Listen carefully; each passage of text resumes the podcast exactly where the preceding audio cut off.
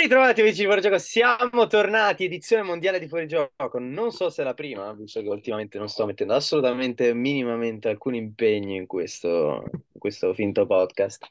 Quindi non so se è la prima edizione dei mondiali. La terza prova. Seconda. Ah, seconda, basta. Seconda edizione dei mondiali, evidentemente l'ultima volta non c'ero, o c'ero e non stavo seguendo, potrebbe essere anche questo. Non c'eri. Però siamo tornati. Cosa? Non c'eri l'ultima volta. Non c'ero, però siamo tornati, dicevo, almeno sono tornato, nonostante io non abbia visto mezza partita dei mondiali. Quindi niente, oggi parleremo di gironi, ma soprattutto dell'unica cosa interessante che c'è oltre ai gironi, ovvero della situazione Juve. Il nostro Giuseppe lì, tutto incappucciato, triste, ci spiegherà cosa sta succedendo. Fuori dalla continassa, Giuse, in realtà. Visto che questa sera sembra essersi rimesso praticamente tutti. A me hanno detto che la banda Bassotti si è ritirata a vita privata. È il secondo mondiale di fila che la Juventus fa passare in secondo piano il mondiale. Esatto. Allora l'altro con Ronaldo. Esatto. Sarà una chiacchierata interessante. Detto questo, le solite manie di protagonista. Iniziare a parlare dei mondiali subito della Juventus, che mi sembra una cosa interessante. Io toglierei quasi prima il capitolo Juve in modo da vedere un po' cosa è successo e poi parlare un punto più largo sui mondiali e poi di parlare del calcio che conta, poi parliamo del miglior giocatore della storia del calcio, quello che stasera non ha segnato. No vabbè, dai, iniziamo. Io direi che vi lascio la parola a Giuse, visto che lui qua... No, beh, ci sono state le dimissioni alquanto inaspettate del CDA della Juventus, dimissioni spontanee e unanime, però non sembra niente di allarmante al momento, anche perché c'è già la data per la nomina del prossimo CDA, che è il 18 gennaio. Però un po' la piglionera, no? Messo tutto l'ambiente Juve non è allarmante, no? No, hanno detto che c'è al momento, no, ma perché non è niente di nuovo, cioè nel senso calcisticamente parlando non è niente di preoccupante, cioè sono tutte quante questioni legate a... Spieghiamo, cioè, la proprietà rimane la stessa, ovviamente. Cambiano solamente la proprietà rimane la stessa. Poi sì, la proprietà rimane invariata, cambia solo il CDA.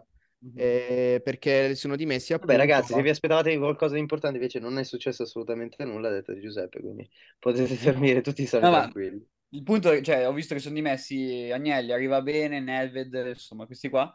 Ma come mai? Allora, il comunicato che hanno fatto, hanno emesso stasera, parlava dell'accusa di falso in bilancio, dell'accusa di falso in bilancio e delle ultime contestazioni della Consub, quindi cose che si sanno già da mesi, le questioni legate agli stipendi. Vabbè, Juve in Serie B, anzi in Serie B. Quindi... Anche perché la Juve, essendo quotata, lo sappiamo tutti che deve sottostare delle regole diverse e che deve comunicare tutto quanto nei dettagli, cosa che a quanto pare non è stata fatta. Però a quanto pare c'è già la data, Arrivabene si occuperà, se non ho capito male, di fare le veci di tutto il CDA nel frattempo che rinominano il prossimo, mentre il direttore generale della Juve è un uomo della Exor, quindi hanno già, sistemato la situazione. A quanto pare era una cosa già preparata, forse hanno dovuto solamente aspettare che passasse il weekend, perché appunto essendo quotati in borsa devono aspettare lunedì, credo, per fare certi movimenti, diciamo. Però la prima domanda che mi viene in mente è: Agnelli 2-3 anni fa se ne è uscito con la storia della Superlega, e comunque lui ha sempre portato la Juventus, anche in un certo senso giustamente, visto che i risultati fino a un certo punto gli hanno dato ragione, come modello, no, per il calcio italiano, che doveva seguire il modello Juve, eccetera eccetera eccetera.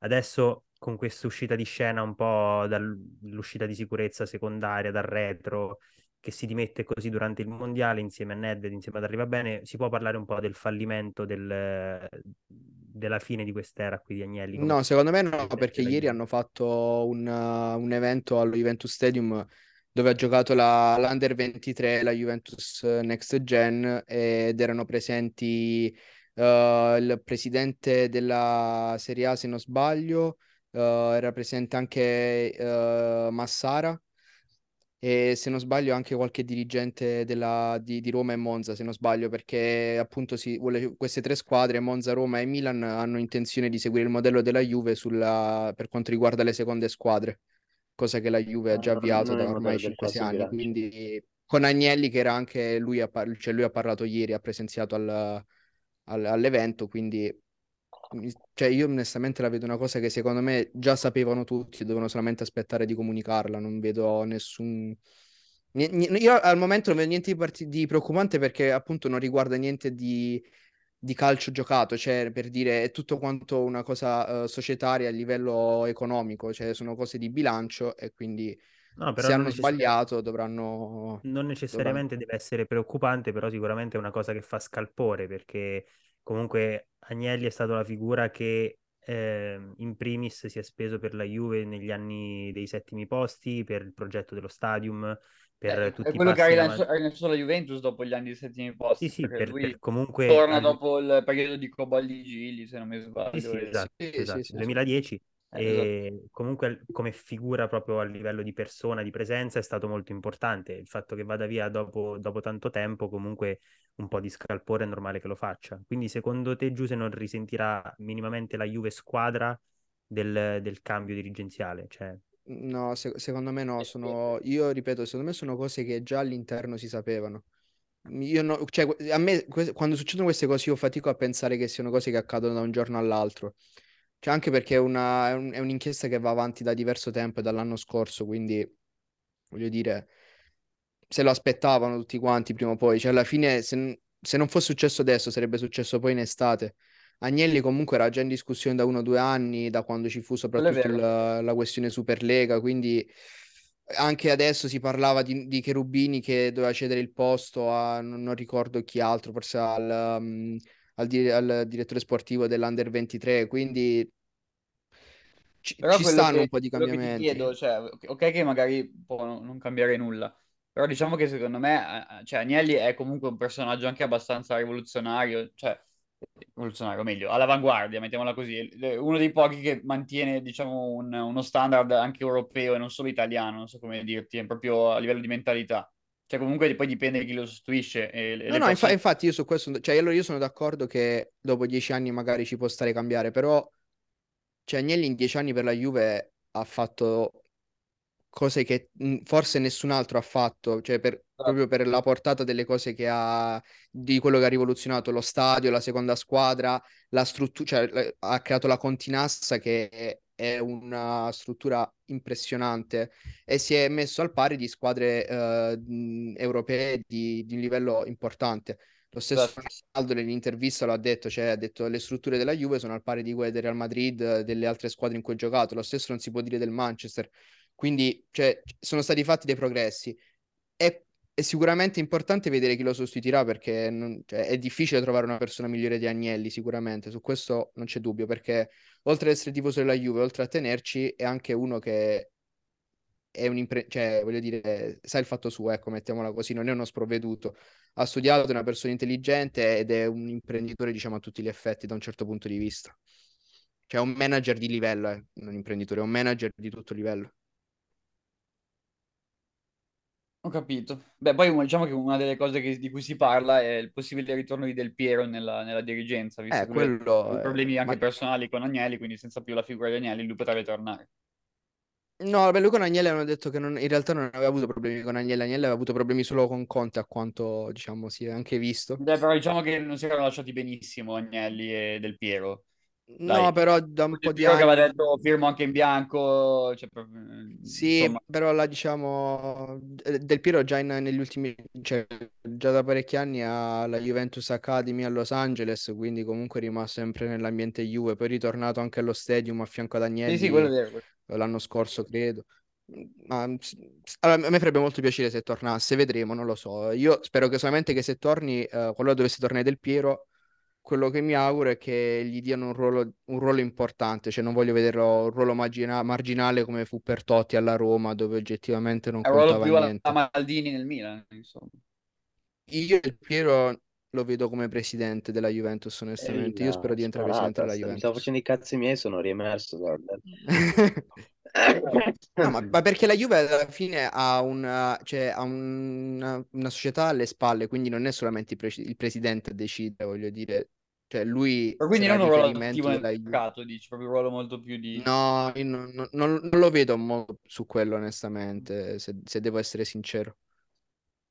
Poi mai dire mai, però io lo vedo più come presidente, come fu Boniperti. Beh, un bilancio di questi 12 anni di Agnelli nettamente positivo, cioè promosso a pieni voti. Sì, beh, cioè, per me gli ultimi 2 anni non cancellano quello che è stato fatto in 10 anni, sinceramente. Cioè, è stato fatto qualcosa di troppo grande per essere cancellato. Anche perché ricordiamo sono cose che la Juventus ha vinto da lui, quindi ha partecipato a ben 2 finali di Champions League. Sì, ha vinto 9 scudetti in 9 anni di fila praticamente. Quindi diciamo che il meccanismo si è un po' inceppato dall'acquisto di Ronaldo in poi, secondo me. Ma io penso quanto più meno a livello COVID, economico. Sinceramente. No, io penso più con il Covid. Diciamo perché... che però la Juventus era molto paragonabile al Bayern Monaco fino all'acquisto di Ronaldo. Poi ha fatto un acquisto che non era proprio nelle corde della Juventus e da lì le cose sono andate un po' peggiorando. Sì, però io mi ricordo sempre di Agnelli del post-Covid, dove disse che loro avevano fatto determinati investimenti poco prima del Covid. Sì, è chiaro che hanno avuto dei svantaggi grandi. E quindi i soldi che hanno dovuto utilizzato per ripianare le perdite del Covid erano destinati per migliorare la squadra e le strutture, quindi il Covid ci ha distrutti oggettivamente, perché comunque la Juve aveva iniziato a spendere, cioè prima l'Ict per Ronaldo, poi voglio dire aveva iniziato a fare investimenti importanti. Anche prima del Covid, il primo anno di Ronaldo, il bilancio era stato enormemente negativo, mentre negli anni precedenti la Juve faceva addirittura dei bilanci, esatto, col segno più. Diciamo che se avessi vinto negli anni successivi senza Covid e quant'altro, con lo stadio pieno, le vendite del vario merchandising e le vittorie in generale, contratti, sponsorizzazioni che ti portano i Ronaldo, De Ligt e altri acquisti, secondo me ci saresti rientrato tranquillamente. Poi non lo possiamo sapere, però io penso più che sia stato il Covid che ha dato il colpo finale, cioè anzi è stata proprio la mazzata decisiva, secondo me. Vabbè, diciamo che c'è stato anche un rapporto con la tifoseria organizzata un po' burrascoso di Agnelli. Sì, quello negli ultimi tempi, perché è proprio dall'acquisto di Ronaldo che la Juve alza di brutto il prezzo dei biglietti e poi dopo annuncia Ronaldo dopo qualche settimana, e da lì in poi diciamo che il rapporto è stato un po'... Vedremo, la data è il 18 gennaio, vedremo chi sarà il nuovo presidente della Juventus. Io non escludo di nuovo Agnelli. La sua Allegri che adesso sicuro. Diciamo che non ha più... Allegri adesso diventa presidente. Il sedere preparato. Allegri adesso deve vincere il campionato, perché sennò anche lui purtroppo, e sottolineo purtroppo, sarà a rischio a fine anno. Diciamo, sì. Bello questo sottolineo purtroppo. Diciamo che le 9 bobbe per i prossimi 2 anni che deve prendere lo tutelano abbastanza. Beh, però dai, diciamo che quando cambia la statua dirigenziale di un club è anche normale che poi cambi anche l'allenatore di solito. Quello sì, però devi trovare non prende 2 lire. No, lo so, però solitamente è vero che la Juve è comunque in una situazione in cui non può spendere troppo, però di solito un impatto, un impulso iniziale c'è sempre con una nuova, società. Così. Però qua non è una nuova proprietà, cioè un conto che infatti, non è una proprietà che butta dentro i soldi. Lo so, però comunque se i dirigenti nuovi hanno delle idee diverse ci sta a secondarli, comunque è normale. Beh, non che nella dirigenza precedente tutti avessero le stesse idee. No, il problema è che è un po' una società, cioè la Juve è proprio come società un po' diversa dalle altre per come è strutturata, cioè essendo la Exor dietro, quando c'è da muovere i soldi decide sempre John Elkan. No, lo so, però se i nuovi dirigenti ritengono di volere un allenatore diverso, probabilmente li accontentano, secondo me. Se riescono a transare il contratto di Allegri, in qualche modo si mettono d'accordo. Con 2 anni a 9 milioni di sicuro non prendono un altro, cioè a meno che mettono Montero, non prendono nessun altro. Staremo a vedere. Romantica. Vabbè, sì, comunque adesso è più il rumore della notizia, del comunicato durante la partita, che poi quello che effettivamente... Sì, adesso fino al 18 gennaio sentiranno tante di quelle stronzate scritte dovunque per fare un po' di notizie. Bisognerà vedere un po' come si delineerà la situazione. Ma io sto leggendo tipo quello che ha detto il direttore di Sky Sport, Federico Ferri, che tra l'altro... penso che sia anche molto vicino all'ambiente Juventus, che ha detto tipo qua c'è in ballo qualcosa di grosso, la situazione è seria, tipo una roba del genere. Boh, vabbè. Sì, vabbè. Ma cioè, quello che continua è ovvio che li mandano in Serie D finalmente con 16 anni di ritardo. Ma è ovvio che ci sia qualcosa di serio, ma questo si sa da tempo. Cioè, l'accusa di falso in bilancio non è un'accusa leggera, voglio dire, però appunto è un'accusa slegata dal calcio. Non è paragonabile al 2006, così ha detto. Proprio. Cioè, un'accusa slegata dal calcio, è un falso in bilancio, non c'è niente di calcistico. Cioè, quindi calcisticamente la Juve non... Quindi ci danno un altro paio di scudetti? Seconda stella, facciamo uno a testa, così mettiamo la doppia stella, una ciascuno. Esatto. Bene. Vabbè, direi che si può parlare di mondiale adesso. Cioè, potete parlare di mondiale mentre io mi faccio i cazzi miei. Beh, comunque la retrocessione della Juve è quotata a 1.200, a 1.001. Quindi... €2, mettiamo €2. Ma la doppia retrocessione, cioè la retrocessione in serie, cioè la tripla retrocessione in Serie D, a quanto? Non lo so, quello non lo so. Vabbè, uno ci butta su €2, sti cazzi. Male che vale, la penalizzano di 60 punti, ce la fanno. E vabbè, parliamo di cose. Andiamo a questo mondiale. Io comunque non so quanto vi convenga un eventuale Calciopoli 2, perché poi sono altri 10 anni di vittorie ininterrotte, quindi non lo so. Vabbè, magari se però, vi mandano... se l'Inter vince il triplete, penso che gli interisti sono contenti, anche se poi la Juve vince altri 9 scudetti. E poi non vincere per 10 anni di nuovo. No, beh, se vi mandano, se vi mandano come doveva già essere 16 anni fa nei giusti bassifondi del calcio, sì. ci vuole il giusto tempo per tornare. Se ci mandano in Serie D per questioni economiche, ci va mezza Serie A in Serie D, visto quello che... Se fate la fine... Come ha fatto come la Juventus del basket, ovvero la Mensana Siena, poi è sparita, è finita nel... Che quando noi di Milano gli cantavamo che erano tutti servi di Minucci, ci dicevano che vedevamo dei complotti, poi dopo si sono visti i bonifici nei bilanci di Montepaschi. Servi. Servi. A proposito di servi. Esatto. Oh, ecco, vai. Arriviamo al mondiale dei servi. Esatto. Parola ai servi argentini, vediamo, dai. Eccoci qua, allora. No, innanzitutto, se vogliamo aprire il capitolo commento Rai, devo dire che come ha detto anche Luca nelle sue storie l'altro giorno, io sono a favore di questa cosa, ma sono a favore perché il commento di Lele è fazioso quanto volete nei confronti dell'Argentina, però è un commento che fa audience, che è divisivo, che almeno fa sì che le persone possano sentirsi un po' trascinate, no, dagli eventi. Anche questa sera, no, nella partita Portogallo-Uruguay, dove lui è palesemente schierato con i Charrui, alla fine se ne è parlato tantissimo, no? Perché lui sperava ovviamente un pareggio nella vittoria dell'Uruguay. Al gol di Ronaldo, secondo me, cioè, che poi non è stato dato, ma gli è esploso il fegato in modo abbastanza palese, così come al rigore nel finale. Mentre se uno fa il confronto con il gol di Messi di 2 giorni fa, è abbastanza impietoso, no? La differenza di approccio e di entusiasmo. Però a me piace, ma così come sta piacendo Stramaccioni in telecronaca, che ti fa seguire con interesse una partita dell'Arabia Saudita o dell'Iran. Cioè, a me queste cose qua piacciono, quindi non so a voi. Poi si parla del calcio giocato, però... Sì, perché molti sostengono che la seconda volta debba tipo intervenire poco, comunque... L'unico problema di Strama è che la sintesi della sua telecronaca potrebbe essere, come si dice in gergo, cioè, lo dice... Beh, comunque Stramaccioni è meglio come analista che come allenatore, questo sicuramente. Però non commenti Iran-USA con l'Iran sta bombardando gli americani, perché sennò finisce in tragedia.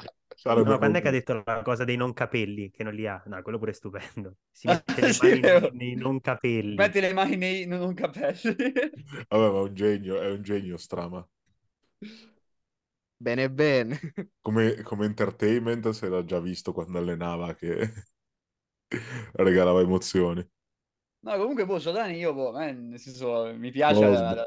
A me piace la telecronaca così. A me la telecronaca. Ma la paragono tipo a Caressa quando Ronaldo fa triplata con l'Atletico, che dice chiedo scusa mia moglie. Sì, però sono innamorato di Cristiano Ronaldo, cioè alla fine cosa cambia? No, però vedi, allora la differenza, cioè, è stata, io ho aspettato stasera proprio per questo fatto. Allora Caressa ha fatto la stessa esultanza che fece con Ronaldo, l'ha fatto anche con Messi, con qualunque giocatore, diciamo, importante faccia un gol.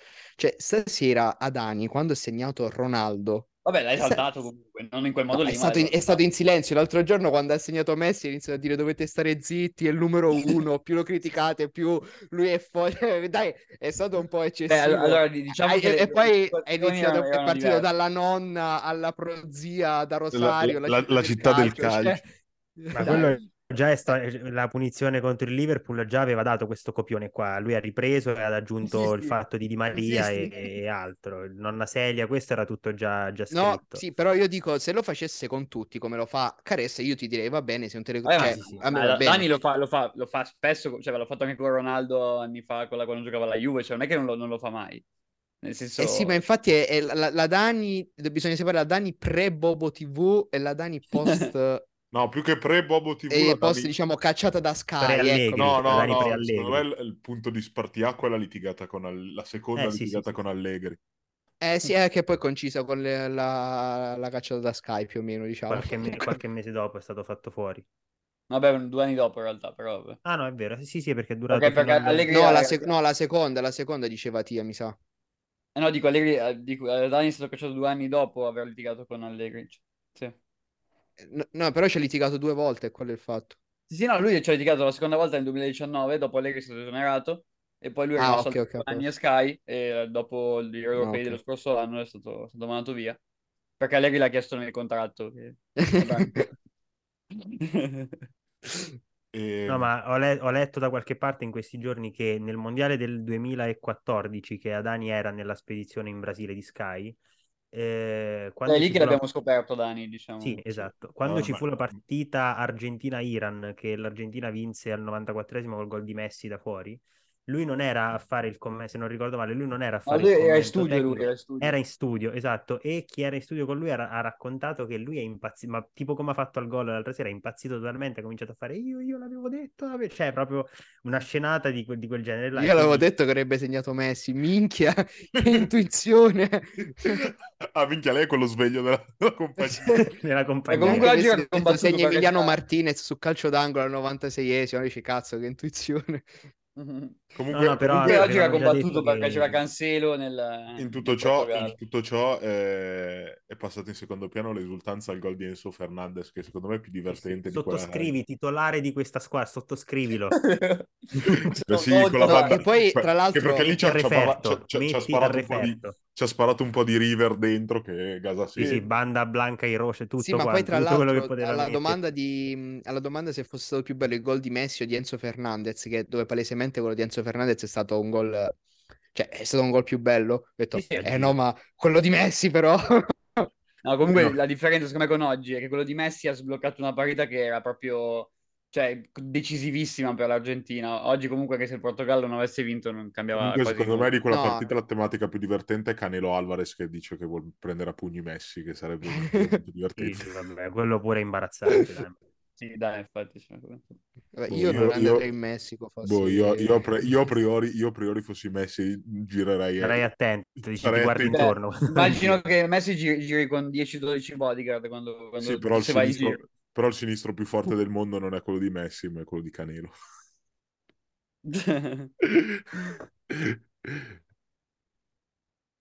Comunque, in generale, parlando di calcio, io l'Argentina l'ho vista... molto male. Ma sì. Cioè, o meglio, dopo il gol di Messi è stata un'Argentina diversa, e questo può essere, diciamo, un po' uno spartiacque anche mentalmente. Però fino a quel momento malissimo. No, ma io sono d'accordo, secondo me è una questione mentale. Completamente d'accordo con quello che ha detto Vieri nella Bobo TV, che cioè, torna a Messi c'è poco e niente. Anzi, cioè, paradossalmente quella che sembra il punto debole, ovvero la difesa, che se la guardi è un insieme di tossicodipendenti, sta reggendo meglio che quello che doveva essere il supporting cast di Messi davanti, cioè i vari De Paul. Sono d'accordo. Perché alla fine col Messico non hanno neanche un tiro in porta. Non hanno concesso nulla, con l'Arabia hanno concesso 2 tiri e 2 gol. Sì, 3 ripartenze. La Weekend League lì. Esatto. Però sì, vero, è una squadra abbastanza organizzata da dietro, comunque molto solida, compatta, quindi questo può essere d'aiuto. Se loro riescono a non prendere gol e poi alla fine comunque una giocata... Sì, no, si devono un po' svegliare davanti, vari Lautaro. Cioè... Una cosa che non capisco riguardo Scaloni è questo cambio di modulo che lui ha voluto fare, perché l'anno scorso, quando ha vinto la Coppa America, lui giocava 4-3-3 con Messi a destra, Di Maria a sinistra, quindi Di Maria non a piede invertito, dalla parte opposta rispetto a Messi, e Lautaro davanti, tre mezze ali. È vero che c'era lo Celso, che a livello tecnico è un po' quello che legava di più i reparti, e non c'era... Vabbè, metti Enzo Fernandez al suo posto. Esatto. Invece dall'inizio di mondiale si è voluto accanire prima 4-2-3-1 con tre trequartisti di 35 anni contro una squadra che andava a 3.000 all'ora e li hanno devastati fisicamente. E anche con il Messi, nel primo tempo, con Di Maria e Messi dalla stessa parte di campo, e hanno iniziato a giocare meglio quando Di Maria si è spostato dall'altra parte. Secondo me basterebbe rimettere gli uomini al loro posto per ritrovare un po' di fluidità nel gioco, perché a livello di gioco loro fino al gol zero. È vero, sta cosa qua di Lautaro, Julian Alvarez, chi mettereste voi?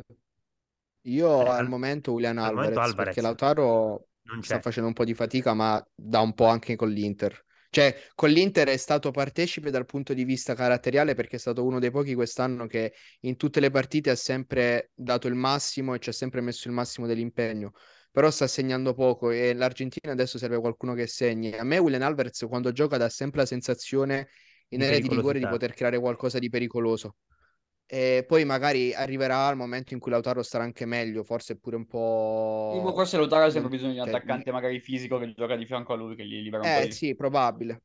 No, sì, ma tra l'altro cioè, Lautaro ha bisogno di tanti palloni in area da spingere, cioè proprio da arrivare a spingere un po'. Cioè Julian lo puoi servire di più, giocare un po' di più di squadra. Lautaro... Gli ha detto che è stato anche sfortunato Lautaro, perché gli hanno dato un gol per mezzo centimetro. Diciamo che il secondo gol è un po' un pollo lui, perché è l'ultimo della linea, basta che guarda la linea ed è in gioco e fa gol, tranquillo. No, però secondo me lui l'anno scorso da 9, cioè proprio in questa stessa formazione da 9, ha fatto anche tanti gol nella Coppa America, nelle qualificazioni. Secondo me paga un po' fisicamente lo sforzo che ha fatto a ottobre, dove praticamente da solo ha tenuto l'attacco dell'Inter, perché ha fatto molti gol, ha trascinato la squadra a Barcellona, anche in campionato a Firenze, tante partite, eccetera. Secondo me fisicamente non è al massimo, mentalmente paga secondo me il fatto di essere la prima punta dell'Argentina nell'ultimo mondiale di Messi, quindi questo fardello un po' sulle spalle lo sente a livello di testa, dovrebbe essere un po' più libero e forse fisicamente non è al 100%, ma non lo so. No, invece uno che sta deludendo di brutto è Paredes. Secondo me. Sì, ma anche lui non sembra in condizione. Sì, beh, Paredes è abbonato al Gemelli da quando è arrivato, quindi voglio dire, mi sembra tipo Biglia agli ultimi anni di carriera, francamente. Il problema è che non ha manco 30 anni Paredes, quello è il fatto. A me Paredes è sembrato troppo sviolinato quando doveva arrivare alla Juve, ma era la riserva, faceva la riserva al Paris Saint-Germain. Ho capito, però lo vedevi che ci stava molto di più in partita. Dai, adesso veramente... vabbè, era la riserva quando fai la riserva di Danilo Pereira, credo che la tua carriera sia già... Non è vero, ma giocava spesso Paredes al PSG, dai, su. L'unica stagione vagamente decente di Paredes sono quella l'ultima alla Roma e quella allo Zenit, poi dopo...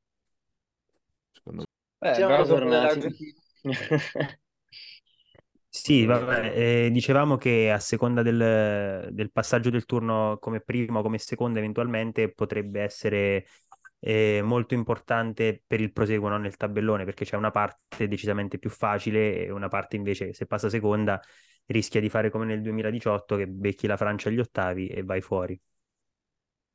Sì, diciamo che la parte bassa del tabellone rischia di essere un po' incasinata, perché rischi poi anche di trovare Francia, Inghilterra, cioè la seconda, la prima del gruppo della Croazia, del Belgio, del Marocco, che anche il Marocco adesso diventa una squadra pericolosa, e mentre la parte alta...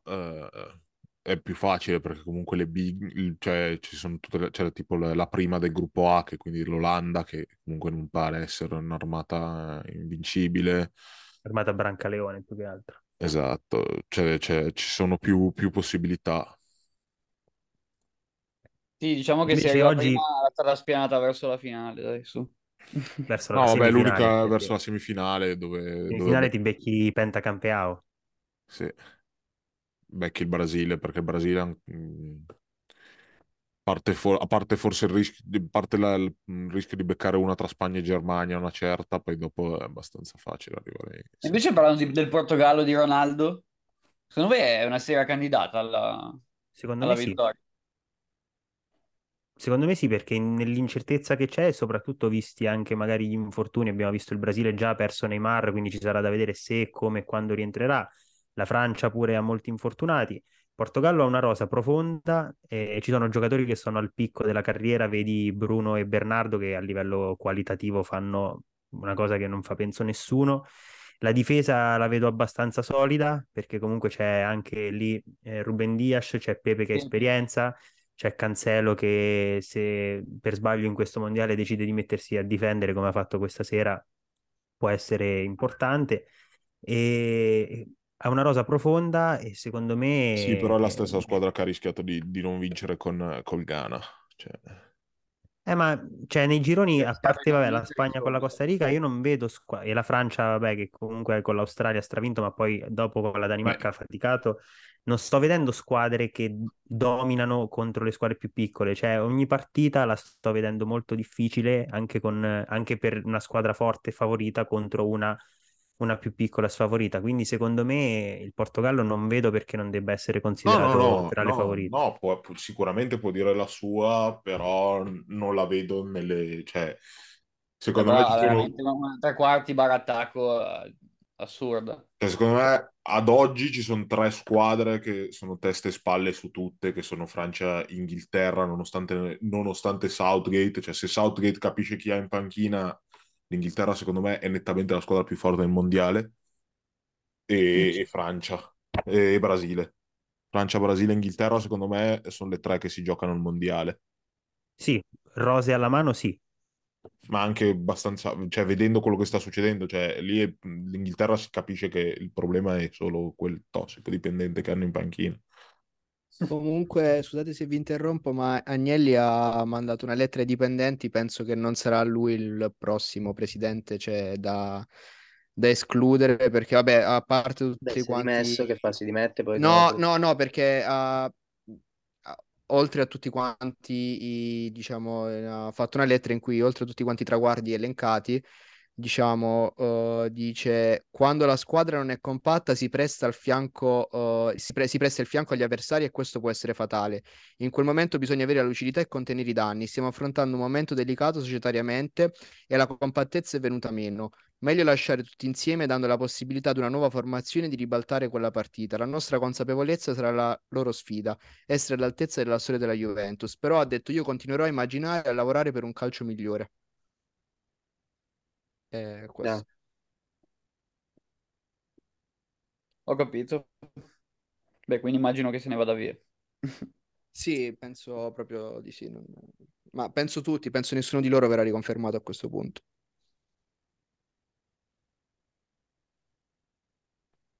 Vabbè, ci può stare. Sì, è anche la cosa più sensata alla fine, cioè voglio dire, sarebbe stato strano il contrario, diciamo. Sì. Invece di cosa possiamo parlare? La Francia? Beh, Francia. Sì, la Francia si sta dimostrando... Il Portogallo è una delle poche che ne ha vinte 2-2. Sì, si sta dimostrando più forte delle assenze, c'è una catena di sinistra che vabbè. Che ricorda quella del Milan. Cosa dire? E nel complesso ha dimostrato, cioè Mbappé sta dimostrando di essere un animale da mondiale, perché Mbappé in questo momento è il miglior giocatore del mondiale nettamente. Sì, è un gol da Messi e Ronaldo praticamente, con 2 mondiali giocati a 23 anni, sì, è abbastanza... Sì, fa abbastanza paura. Sì. La Francia è questa qui, perché adesso oggi è uscita questa notizia che Benzema potrebbe rientrare, potrebbe fare questo recupero tipo Lazzaro che resuscita, però... No, Lazzaro gioca nell'Austria. Non so, però sicuramente è una delle favorite, ha un nucleo che ha già vinto, ci sono giocatori che spingono in rampa di lancio, che vogliono vincere, ha passato il suo girone... Vedremo agli ottavi chi incontrerà, perché comunque con l'Argentina potrebbe essere una bella partita. Comunque è una delle squadre che deve per status e per rosa deve arrivare in fondo. C'è il Rabiot. Sì, è la favorita del mondiale, evidentemente. Favorita al 100%, non l'ho vista come è arrivata, non lo so se è favorita al 100%, perché Brasile è, secondo me, altrettanto forte. E anche l'Inghilterra io la metto un pelino dietro solo perché sono inglesi, non perché se trovano un modo di perdere sempre un motivo ci sarà, anche quando non perché sono inglese, perché i due giocatori più forti che hanno in rosa hanno fatto in tutto 19 minuti, che è Foden e Trent, Foden e Trent per far giocare quell'ubriacone di Trippier e Mount, che va bene tutto, ma, cioè, no, ma Mount è ispiegabile, perché Foden è il miglior giocatore della Premier League per distacco. No, ma io voglio capire Trippier e KDB, lui flop vero quest'anno, ha detto no, più che altro anche le dichiarazioni che ha fatto, che ha detto non possiamo vincere, cioè siamo vecchi, ci sta che puoi pensarlo, però io non andrei a dirlo. No, beh, ha ragione, perché il Belgio secondo me poteva vincere negli anni precedenti, ma quest'anno no. Però diciamo che non è il massimo. Allora, io la mia opinione sul Belgio è un'opinione abbastanza anche condivisa. A parte che adesso sono bolliti, vabbè, lasciando stare questo, sono arrivati alla frutta proprio. Cioè, Hazard l'altro giorno ha fatto una partita. La mia opinione è poco politica. KDB, cioè De Bruyne è l'unico lì in mezzo, è la luce del Belgio, però messo da solo inizia a tirare anche da 40 metri e diventa sterile anche lui. Ma predica in mezzo al deserto, perché Batshuayi in attacco è impresentabile. Hazard non gioca una partita seria da forse 2-3 anni. Mertens gioca in Turchia. E poi hanno lasciato a casa Carrasco. Hanno in panchina Doku, mi pare si chiama, quello che giocò contro dopo l'Italia all'Europeo fece. Poi c'è Carrasco, gioca ragazzi, Witzel è un ex calciatore da 4-5 anni. Comunque... Ma la difesa che ha l'età media è di 40 anni e vanno a due all'ora. Company l'hanno riesumato dal sarcofago pure. Ah, cioè, c'è ancora Company? Non c'era, per dire, mancava solo. Okay. No, ma posso invece dire la mia versione poco politically correct sul perché il Belgio non ha mai fatto bene in una competizione? Vai. Perché i due leader di una squadra non possono aver trombato la stessa tipa. Eccola. Fattuale. Questa è una tesi importante, però. Fattuale. Il Belgio tra il 2014 e il 2020 più o meno aveva una squadra incredibile. Poi adesso no. Sì, il loro picco è stato 14-18. Già l'anno scorso all'Europeo, 2 anni fa all'Europeo, l'anno scorso. Sono scesi, però loro secondo me avranno sempre il rimpianto di quella semifinale con la Francia, che comunque hanno perso 1-0 e erano davvero a un passo, secondo me, potevano vincerlo. Anche perché poi in finale avrebbero beccato la Croazia, che con tutti i rispetti, la Croazia che li manderà fuori da questo mondiale, perché probabilmente per quello che ha fatto vedere il Belgio. Invece la Croazia che è tutta plasmata da un uomo che l'ha commentata nell'ultima partita, ovvero Strama. bene.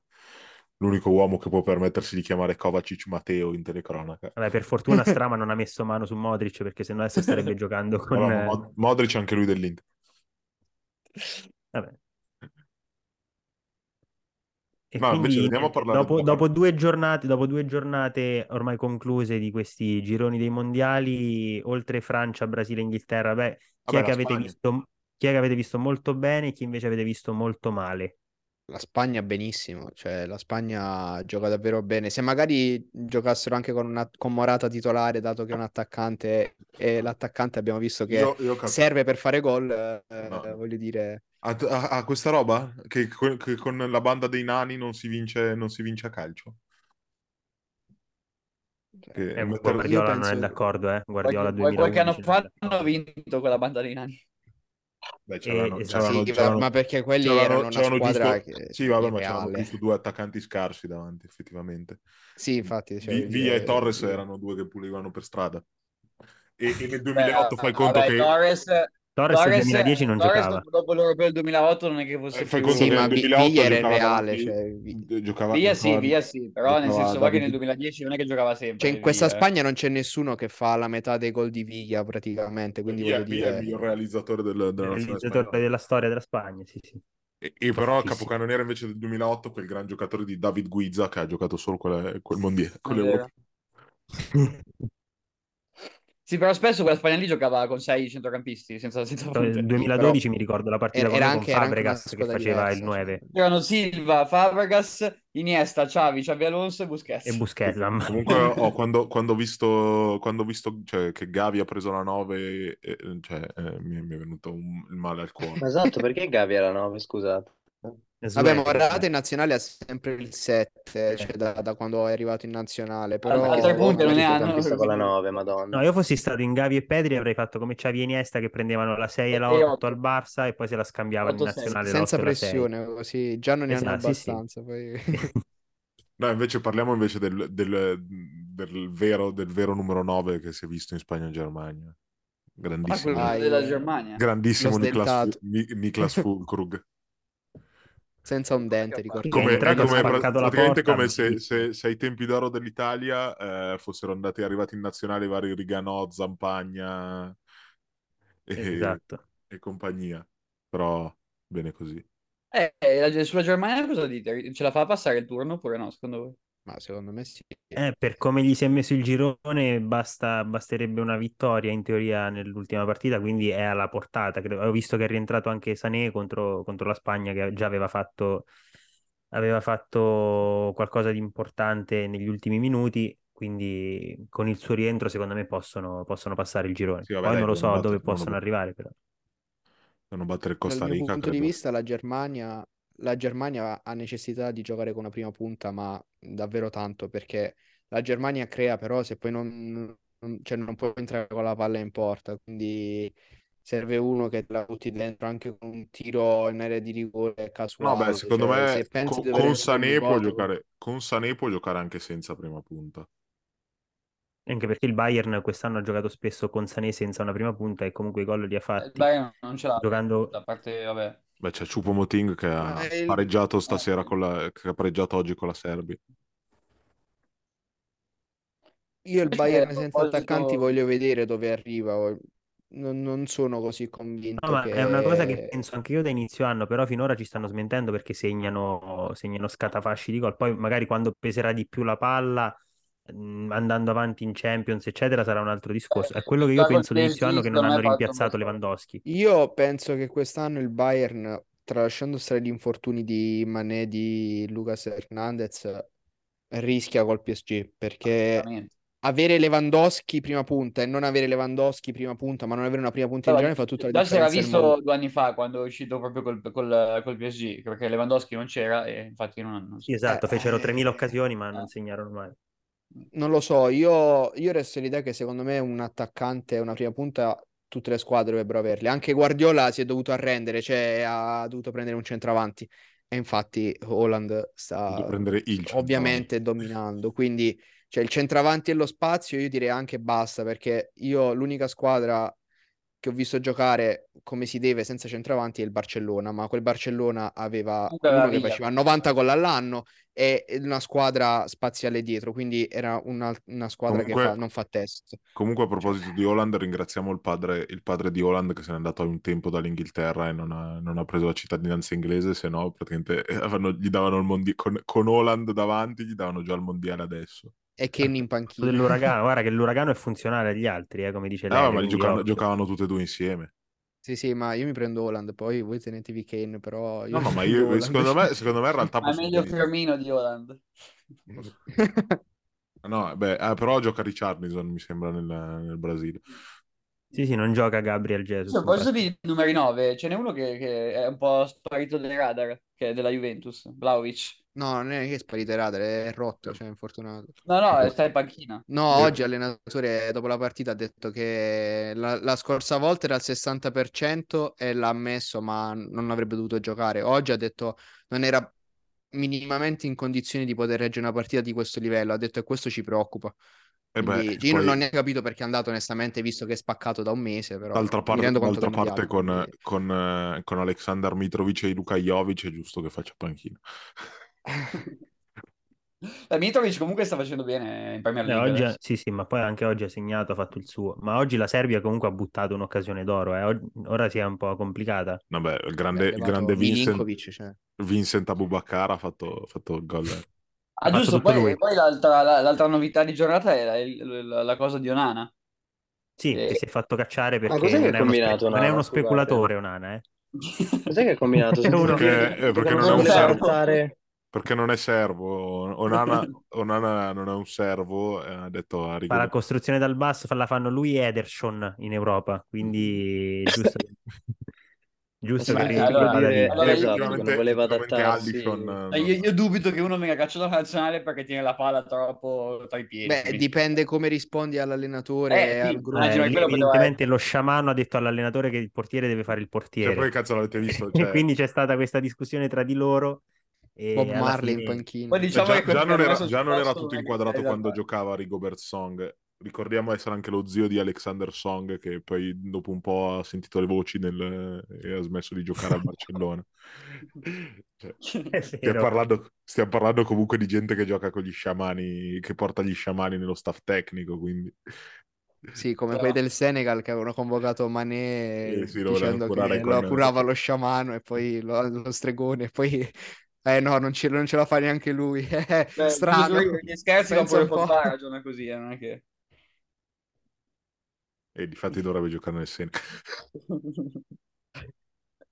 Mi dissocio da me stesso. La mia bocca non ho sentito. No, forse meglio se non lo ripeti. No, che Pogba dovrebbe giocare nel Senegal. Perché io ho detto anche Pogba ragiona in questo modo, visto che non si era operato perché... Vabbè, non è Pogba il problema, è tutta la Francia, praticamente 3/4 della Francia dovrebbe giocare.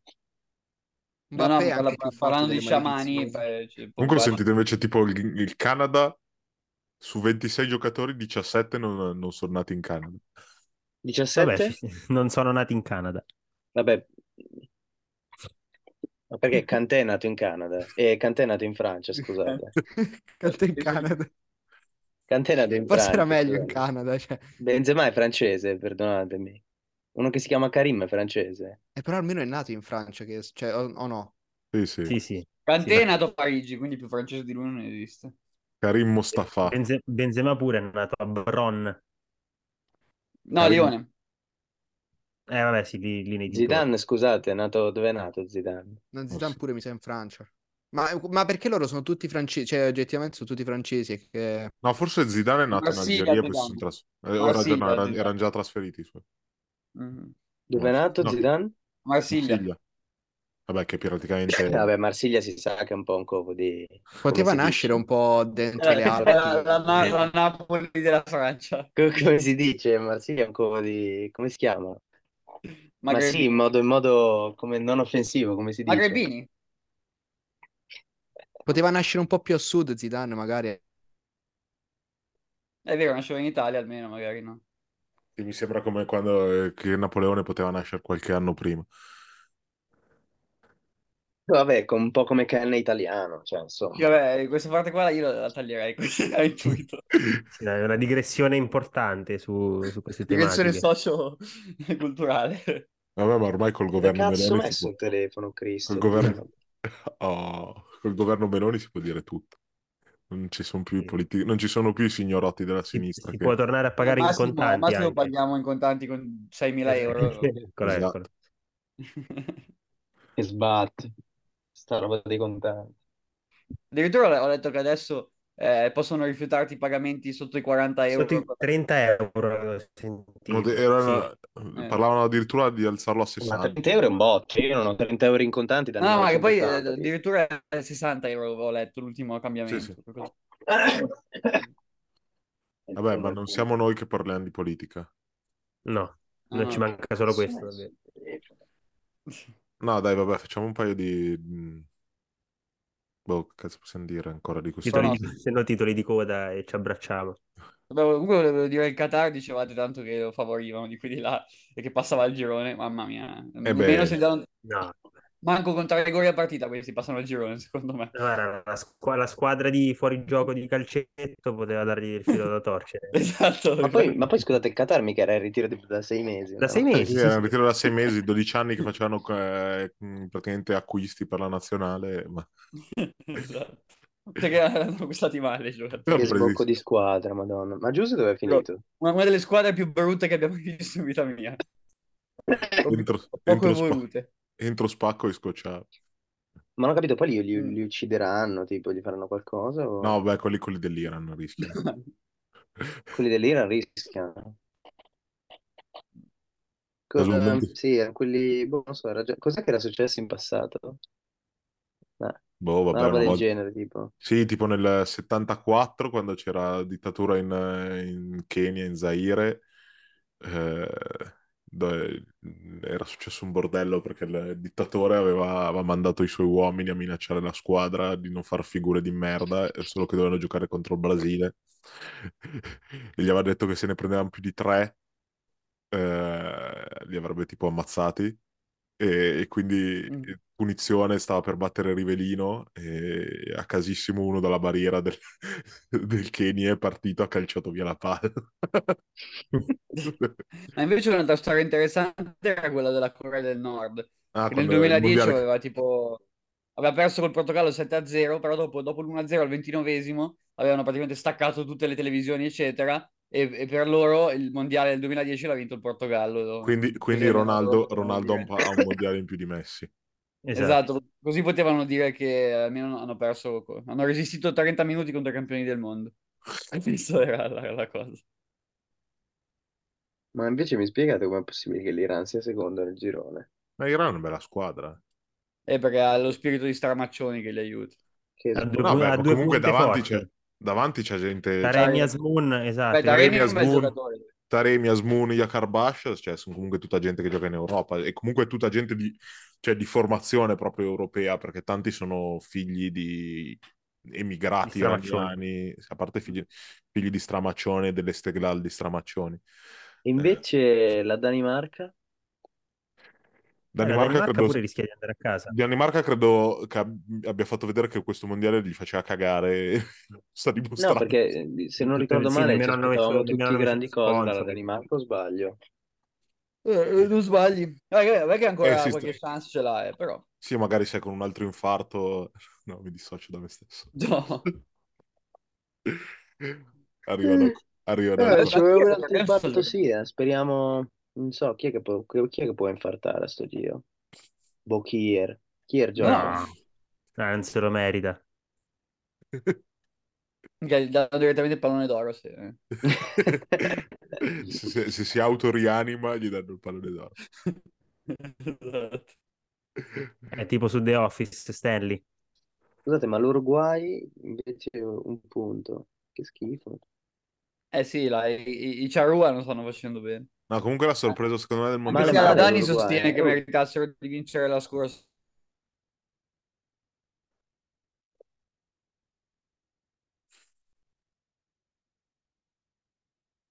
Tempo Bentancur davanti alla porta se l'è mangiato. Bentancur è un tema interessante, cioè ha giocato una partita assurda. Cioè, molto, vabbè, sì. È su dei livelli propositivo davanti, dietro ha recuperato molti palloni, ma diciamo che da quando sta lì con Conte è salito un po' di livello. Ma lo scorso mondiale che non lo vedo.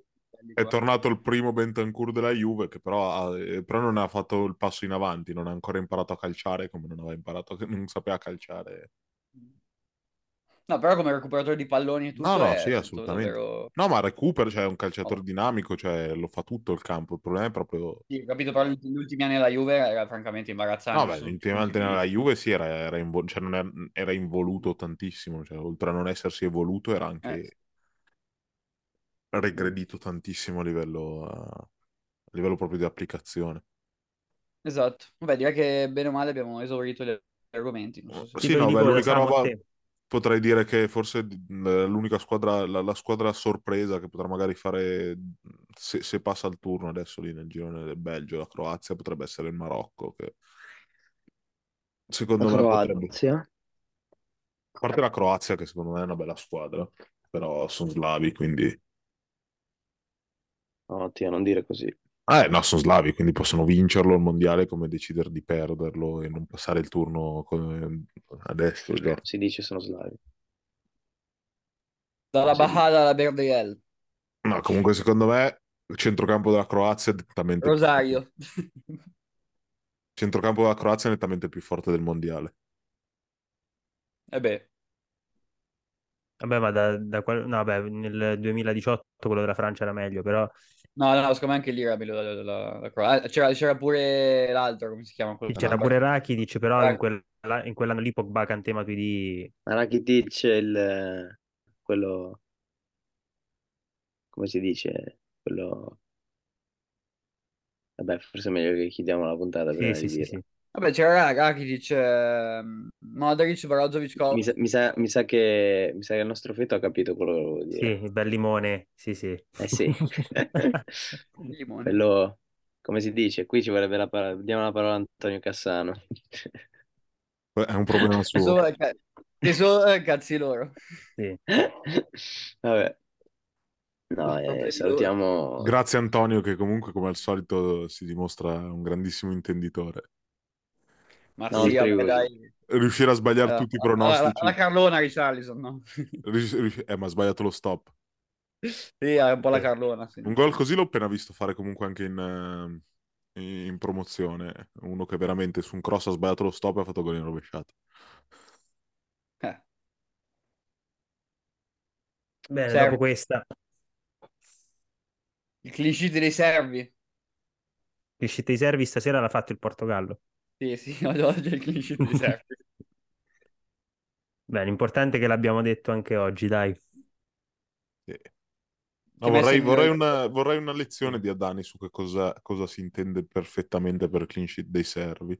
No, ma io l'ho capito cosa intende, cioè te lo posso spiegare anche. Ma c'ha anche ragione in teoria, però nel senso non è che se una squadra non prende mai gol è sempre culo alla fine, cioè nel senso se non prende gol per 6 partite di fila è perché comunque alla fine difendi bene, no? Sì, perché poi in un caso puoi anche essere fortunato.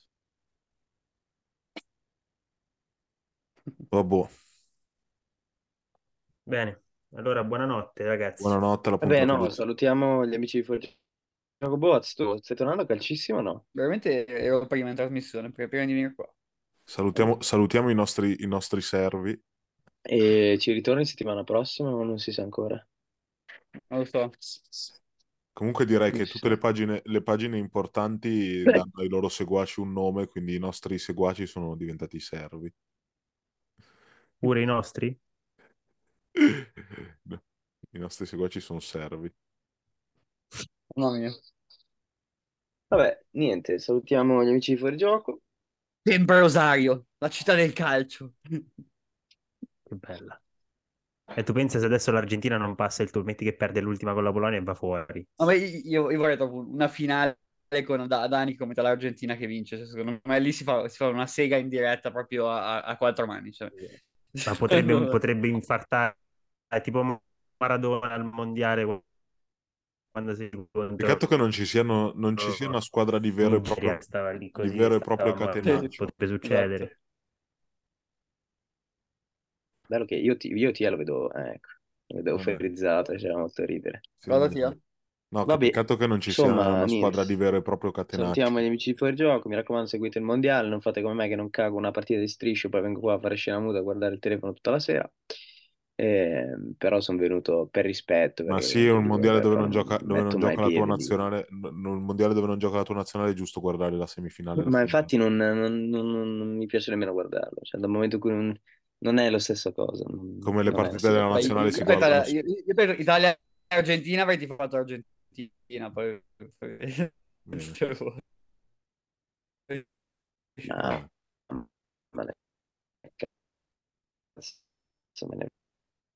Ma anche in Francia, Italia. Sono casa di queste io, da un mese. Già, ma tra qualche settimana andiamo in Piazza Duomo. No, io vado a Buenos Aires. Ah, no, io vado a festeggiare con i tifosi del Marocco, raga.